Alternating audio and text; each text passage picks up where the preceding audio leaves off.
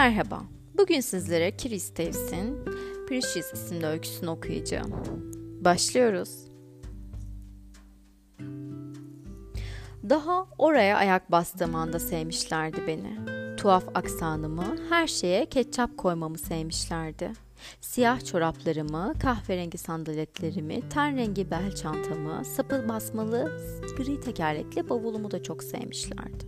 Ama en çok da sıcak havalarda terleyişimi, başımın kubbe benzeri beyaz tepesinin güneşin altında ampul gibi parıldayışını seviyorlardı. Tepemi seyretmeyi seviyorlardı ve ellerini uzatıp dokunduklarında hepsinin yüzüne bir gülümseme yayılıyordu. Bir hafta geçmeden belediye başkanı beni konağının en üst katındaki daireye yerleştirdi ve benimle ilgilensinler diye fazladan bir aşçı ile kahya dağı tuttu.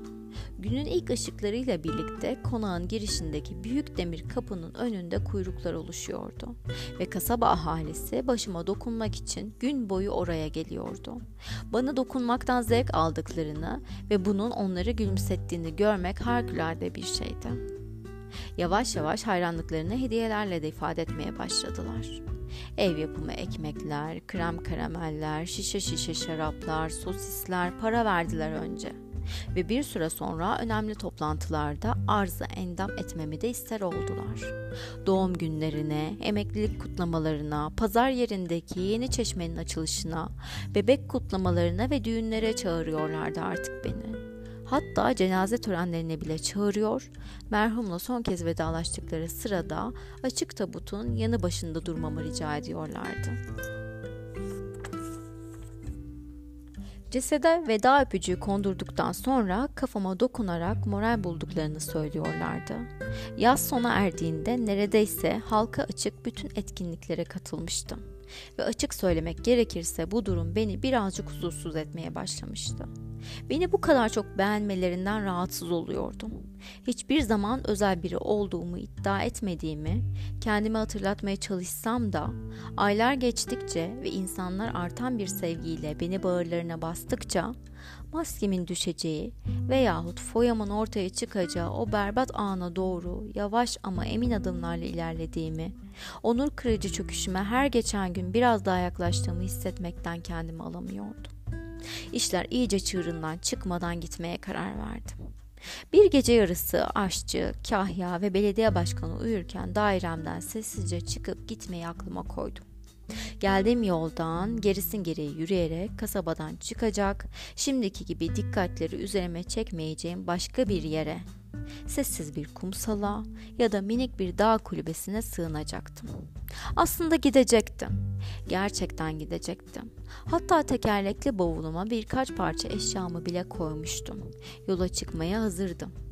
Ama sonra insanlar bana Precious'ı yolladılar. Precious gelince de bırakıp gidemedim. Precious aşçının kızıydı. Bir Eylül sabahı henüz kapının önünde kuyrukların oluşmadığı çok erken bir vakitte çıka geldi. Gelişinin önemli bir nedeni olduğunu hemen anladım. Çünkü onu daireme çıkarmak üzere aşçı olan annesinin, kahyanın ve kasaba ahalisinin kullanmasına izin verilen o külüstür servis asansörünü değil, elle kumanda edilen ve halı kaplı zemini oymaları, altın yaldızları, ışıltılı avizesiyle konağın ön tarafındaki o göz kamaştırıcı Schindler marka asansörü kullanmışlardı. O sabah dairemin kapısını açtığımda karşımdaydı. Ufak tefek, siyah saçlı, solgun benizli, ciddi görünüşlü bir kız. Üzerinde çiçek desenli keten bir elbise. Elinde ise eski zamanlarda yaşamış doktorların kullandıklarını andıran metal tokalı, irice siyah bir çanta. Karşısında beni görünce kızardı. Nazikçe dizlerini kırıp selam verdi ve tepemi cilalamak için geldiğini söyledi. Dediğine göre herkes tepemin olabildiğince parlak ve yumuşak olmasını arzu ediyormuş. Bu yüzden her sabah ilk iş cilalanmasına izin verirsem herkes çok memnun olacakmış. Cilalama işinde gayet iyi olduğunu, bu iş için onu özel olarak seçtiklerini söylerken yine kızardı. Eğer benim için de uygunsa kapıda kuyruk oluşmadan önce her sabah gelip görevini yerine getirecekti. Ona baktım ağır başlı ve utangaç yüzüne. ciddi ve hüzünlü bakışlarla koyulmuş gözlerine. Çantasının dikişle tutturulmuş sapını kavrayan ufak, düzgün parmaklarına baktım. Ona bakarken şehirdeki tuhaf konumumdan dolayı duymaya başladığım endişeleri unuttum. Artık oradan ayrılma vaktimin geldiği konusunda da daha bir gece önce nasıl da kendimden emin olduğumu unuttum. Tam arkamda oturum odasındaki kadife koltukta yarı açık kapağıyla kapıdan çıkarıp götürmemi bekleyen, yarım yamalak hazırlanmış tekerlekli bavulumu bile unuttum. Evet dedim gülümseyerek. Elbette. Benim için de uygundu. Precious'ın ziyaretleri orada geçirdiğim günlerin en mutlu saatleri haline geldi. Sabahları gözümü açar açmaz onu ağır ağır yukarı çıkaran Schindler asansörünün tıkırtısına kulak kabartıyordum. Kapıyı vurduğunu duymak, açınca onu karşımda bulmak, pencerenin altındaki oymalı sandığın üzerine kocaman doktor çantasını yerleştirip içinden cila kavanozlarını ve kremlerini ve bezlerini çıkarmasını izlemek, o her zamanki yumuşak üslubuyla yerime geçebileceğimi, artık çalışmaya başlayacağını söyleyen sesini duymak artık bunlar için yaşıyordum. Bu denli büyük bir arzuyla görmek, duymak istediğim başka bir şey yoktu hayatta. Günün geri kalan kısmı doğum günleri, bebek kutlamaları, düğünler ve cenazeler. Sıkıcı bir bulanıklık içinde geçiyordu. Ve bütün samimiyetimle itiraf etmek isterim ki Precious'ın yakınımda olduğu, iskemlemin çevresinde dolanıp durduğu, arada bir başka bir krem kavuzuna uzanmak için, yeni bir bez almak için arkasında döndüğü, bazen başımı biraz sağa, sola, öne ya da arkaya çevirmemi istediği bütün o vakitler kadar hiç mutlu olmamıştım hayatım boyunca. Tek sorunun beni nasıl algıladığına dair en ufak bir fikrimin olmamasıydı. Yanımdayken her zaman o kadar utangaç, o kadar saygılı olur ve işine başlamak üzereyken öylesine sessiz ve profesyonel davranırdı ki bırakın yüreğinden geçenleri aklından neler geçtiğini bile tahmin etmek imkansızdı. Cilalama işini yaparken ne zaman bakışlarını yakalamaya çalışsam kızarıp öte yana döner ve o sırada kafatasımın neresini cilalamaktaysa gözlerini o noktaya sabitlerdi. İşini bitirdiğinde malzemelerini büyük çantasına yerleştirir. Kendine has o tuhaf ve minik diz kırışıyla selam verdikten sonra çıkar giderdi. Altı haftanın sonunda neredeyse hiç konuşmamıştık. Hakkımda ne düşündüğünü hala bilmiyordum. Birlikte geçirdiğimiz zaman boyunca bana az da olsa yakınlık duyup duymadığını da. Belki de cilalamasını istedikleri yeni bir nesneden başka bir şey değildim onun gözünde. Belki de onun için pirinç bir şamdandan ya da gümüş servis takımından daha fazla bir anlam taşımıyordum. Sonra bir gün her zamanki gibi üzerime doğru eğilmiş çalışırken ki yanağa yanağıma değecekti neredeyse gözlerinin yaşlı olduğunu fark etti. Precious neyin var diye sordum usulca. Canını sıkan bir şey mi oldu? Önce başını iki yana sallayıp cilalamaya devam etti. Ancak bir süre sonra gözlerinde biriken yaşlar yanaklarının aşağı dökülmeye başladı. Elindeki bizi bıraktı, bez kucağıma düştü. Başını eğmiş dudaklarını ısırıyordu. Sonra bana döndü. Sanki çok ciddi ve mühim bir mesele varmış da söylemeye cesaret edemiyormuş gibi gözlerimin içine baktı. Precious neyin var diye tekrar sordum usulca. Ama gene başını salladı. Mühim değil diyerek kucağıma düşen bezi aldı. Açık duran büyük çantasını attı. Kapıyı hızlıca kapadı ve çıkıp gitti. O sabah gelen ahali ekmekleri, şarap şişelerine, içi para dolu zarfları ayağımın dibine yığıp kafama dokunabilmek için sabırla sıraya girerken ben yerimde zor duruyordum. Elleriyle kafama dokunma faslında kıpırdanmaya başladım. Aklım, fikrim Precious'taydı. Onu ağlatan şeyin ne olabileceğini merak ediyordum. Benimle ilgili bir şey olması gerektiği fikri kafamda dolanıp duruyordu. Birlikte geçirdiğimiz bütün o sessiz zamanlardan sonra bana aşık olmuş, ancak aşırı utangaçlıktan ya da aramızdaki ilişkinin doğası gereği çekindiği için hislerini açıklayamıyordu. Anlayacağınız bu dalın tekiydi. Ama şimdiye dek bunu çoktan fark etmiş olmalısınız. Hayatta edindiğiniz tecrübeler sayesinde olayların bundan sonra nasıl şekilleneceğini kestirebilirsiniz. Bundan sonra da beni nelerin beklediğini az çok tahmin ediyor olmalısınız. Ama şimdilik şu kadarını söyleyeyim ki o sırada tek arzum Precious'ı bir an önce görmek ve benim de onu sevdiğimi söyleyebilmekti. Burada yaşadıklarımızı unutturacak, hoşumuza gidecek birer iş bulabileceğimiz, bir düzen kurup birlikte sakince yaşayacağımız ve mutlu olacağımız bir yere gelmesini isteyecektim benimle.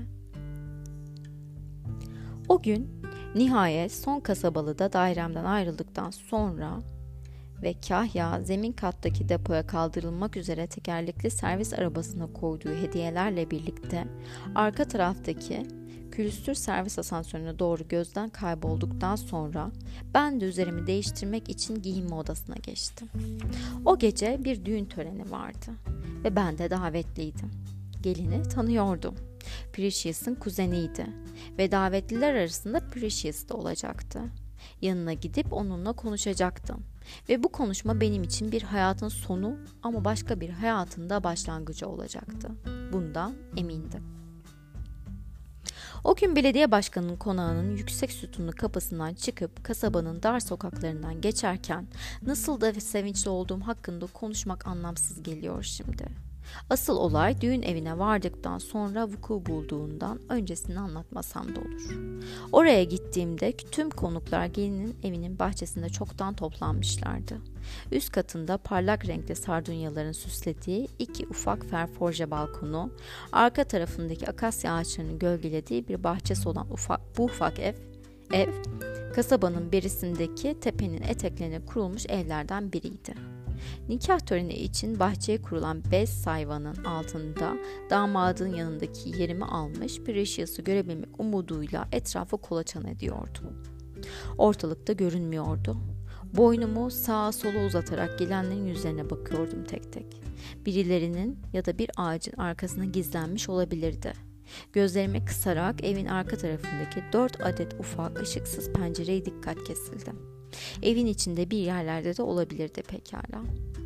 Beyaz sade elbisesi ve lavanta buketiyle gelin babasıyla birlikte evin arka kapısında göründüğünde gözlerim hala onu arıyordu. O ilk deşat anı onu Precious sandım. Midem kalktı, kusacaktım neredeyse. Gözlerimi kırpıştırarak bir daha baktım. Hayır, bu o değildi. Kuzeniydi. Ve ona çok benziyordu. Ufak tefek, esmer, onun gibi eli ayağı düzgün bir kızdı. Ve yere indirdiği bakışlarında aynı utangaç ifade vardı. Kız yani kuzen babasının kolunda ağır adımlarla bana doğru yaklaştı. Onun Precious olmadığını anlayınca rahatlamıştı. Ancak kızın minicik avuçlarıyla tepeme dokunuşunu ve yüzüne yayılan o kaçınılmaz gülümsemeyi izlerken rahatlama hissi yerine endişeye ve huzursuzluğa bırakmakta gecikmedi. Kafam sanki mumla sıvanmıştı ve berbat bir şekilde yanıyordu. Damat sıcak, ıslak bir elbezine, tam pişmemiş gözlü yufkasına benzeyen iri ve terli elini başıma doğru uzatırken dişimi sıktım. O gülümserken sabırlı ol dedim kendime. Sabahleyin Precious o halde çıkıp gittikten sonra kasaba ahalisi beni görmeye geldiğinde tenim nasıl karıncalandıysa şimdi de aynı şekilde karıncalanmaya başlamıştı ama aldırmıyordu. Ellerini kafama koymuş, iki yanımda dururlarken aralarında dikilmek zorunda kalışıma daha fazla tahammül edemeyecek olsam da umursamamaya çalışıyordum. Çünkü fark etmezdi artık. Hiç şüphem yoktu. Bütün bunlara katlanmak zorunda kalmayacaktım artık. Çünkü çok yakın, yakında hepsi geçecekti. Precious'ı bulur bulmaz oradan gidecektik. Dişlerimi sıkarak yere bakıyor, kendi kendime her şey çok yakında bitecek diyordum. Birkaç kez üst üste derin nefes aldım. Bir, iki, üç derken sonunda sakinleşmeye başarmıştım. Sabrın sonu selametti. Coşkulu ama sakin bir heyecanla hayallerime kavuşacağım anı bekliyordum. Ve birdenbire hiç beklenmedik bir anda o haykırış başladı. Gelinle damadın yapış yapış olmuş ellerini tepemde kasıldığını hissettim, şaşırmışlardı. Sonra gözlerimi yukarı bahçedeki kalabalığa doğru kaldırdım. Precious oradaydı. Bağıran da oydu. Arkalarda evin yakınında boş bir şampanya kasasına benzeyen bir şeyin üzerinde duruyordu. Bir elinde şarap kadehi vardı. İlk önce sarhoş olduğunu düşündüm. Hafifçe sağa sola yapılıyor, elindeki şarabı etrafındaki konukların omuzlarına sıçratıyordu. Konuşurken kelimeleri ağzında yuvarladığından ilk başta söylediklerini anlayamıyordum. Kalabalık söylenmeye başlamıştı. Sesi uhultuda kayboluyordu. Ama biraz sonra onlar da söylediklerini kulak kesince mırıltılar dindi ve söylediklerini açık seçik duyabiliyor oldum. Benim hakkımda konuşuyordu. Kafam hakkında. Bağırıyor, nasıl olur diyordu. Kafama her dokunduğunda neden kendini hep berbat hissetmişti. Belediye başkanının konağındaki o lüks dairede üzerime eğilip saatler boyunca hiç ara vermeden kafama dokunduğu halde nasıl olmuştu da bir kez bile yüzü gülmemişti.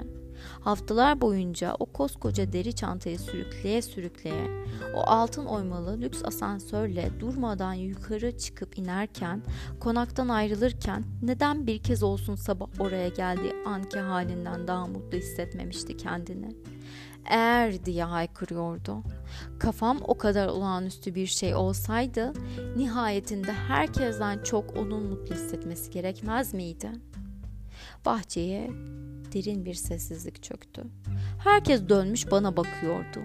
Dün tüm bakışları üzerimde hissettim sesini alçaltan Precious'ın davetlilere benim aslında saçı olmayan sıkıcı bir İngiliz erkeğinden başka bir şey olmadığımı söylediğini duydum. Kepçe kulaklı, patlak gözlü, yapayalnız bir turistten başka neydim ki? Aslında vakitlerini çalan, işe yaramaz bir süprüntü, şahsiyetsiz bir hiçten başka neydim ki? Yutkundum, adını fısıldadım. Elimi ona doğru uzattım ama kımıldamadı. Öylece baktı bana. Sonra amcalarından biri eğilip bahçenin tozlu toprağından bir taş aldı ve ona doğru fırlattı. Hızla ve sert bir darbeyle çarpan taşın şiddetiyle tıpkı bir lobut ya da Hindistan cevizi gibi savruldu ve kutunun üzerinden aşağı düştü. Sonra herkes başına toplandı. İtiş, kakış, bağırış, çağırış arasında ellerine geçirdikleri her şeyi üzerine fırlatmaya başladılar. El çantaları, düğün hediyeleri, şarap şişeleri, şampanya şişeleri, akasya ağacından kopardıkları dal parçaları, nikah töreni için hazırlanan gölgelikten söktükleri direkler, toz toprak arasında buldukları taş parçaları havada uçuşuyordu. İşlerini bitip bitirip dağıldıklardan sonra Ondan geriye neredeyse hiçbir şey kalmamıştı. Yalnızca bir papuç teki, keten elbiseden koparılmış yırtık pırtık bir bez parçası, lime lime olmuş et ve kemik parçaları dışında hiçbir şey. Rüyalarımda onu ellerinden kurtardığımı görüyorum hep. Üstelik olacakları görüyor ve onları nasıl durduracağımı da biliyorum. Rüyadayken onlardan çok daha çevik ve kuvvetliyim bahçede olduğu gibi korkak, şaşkın, donmuş bir et parçası gibi öylece durmuyorum. Rüyalarımda her gün kafamı cilalamaya gelen yeni bir kız da yok. Belediye başkanının daireme kadar görevli kızı eşlik ettiğini, kapımın kilidini bizzat kendisinin açtığını, insanlar hediyeleriyle geldiğinde ortalığa göz kulak olmak için başımda beklediğini de görmüyorum. Beni öğleden sonra ya da akşamları düzenlenen çeşitli toplantılara kendisinin götürüp getirdiğini, dönüşte daireme kilitlediğini, ön ve arka taraftaki asansörlerin başında çam yarması korumaların gece boyunca nöbet tuttuğunu, oradan ayrılmayı aklımdan dahi geçirmemem gerektiği konusundaki uyarılarını da görmüyorum bana ne kadar değerli biri olduğumu, herkesin beni ne çok sevdiğini, ben olmasam yaşayamayacaklarını, hatta konağın yüksek kolonlu demir kapısının ardında silahlı çetelerin kol gezdiğini kim olursa olsun kel adama, hakarete cüret edenlerin peşine düşüp icaplarına baktıklarını da hatırlatmıyorlar rüyamda.''